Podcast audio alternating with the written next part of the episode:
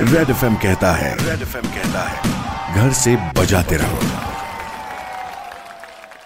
Welcome back इसी गाने के बाद रोहन आ चुका है सुपर हिट्स 93.5 रेड एफ पर लेकर M H nine three five ये शो आज द रेड सल्यूट स्टोरीमध्ये माझं बोलणं चालू आहे. पुंडलिक नगर पोलीस ठाण्याचे एपीआय घनश्याम सोनोने सर यांच्या सोबत पोलीस यंत्रणा असेल किंवा इतरही सहकारी असतील या सगळ्यांच्या सहाय्याने औरंगाबादच्या अशा एरियाजमध्ये फूड पॅकेट्स मास्क सॅनिटायझर्स किंवा इतरही जीवनावश्यक वस्तू त्यांनी पोहोचवण्याचं काम केलेलं आहे ऑन डेली बेसिस मग किती लोकांपर्यंत त्यांचा रीच आहे आणि कशा प्रकारे डिस्ट्रीब्युशन केलं जात आहे आइए जानते हैं सोनोने सर से मला सांगताना अत्यानंद होत आहे की शहरामधील प्रत्येक भागामध्ये फक्त एकदाच नाही तर आम्ही फ्रिक्वेंटली मदत केलेली आहे. काही एरियामध्ये चार चार पाच पाच वेळेस दिलेले आहेत त्यामध्ये शताब्दी नगर आहे इंदिरानगर आहे बायजीपुरा आहे पडेगाव आहे.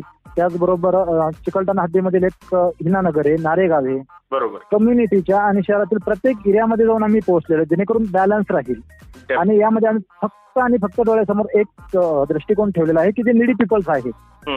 त्यांच्यापर्यंत ती गरज आम्ही पोहोचव पोहोचवलेली आहे. एक अंबाझरी हिल्स म्हणून एरिया आहे नवीन एरिया आहे. त्यामध्ये आणि एक रियाज पार्क म्हणून एरिया नवीन वसाहत आहे. रोजंदारीवरती काम करणारे लोक आहेत. बरोबर.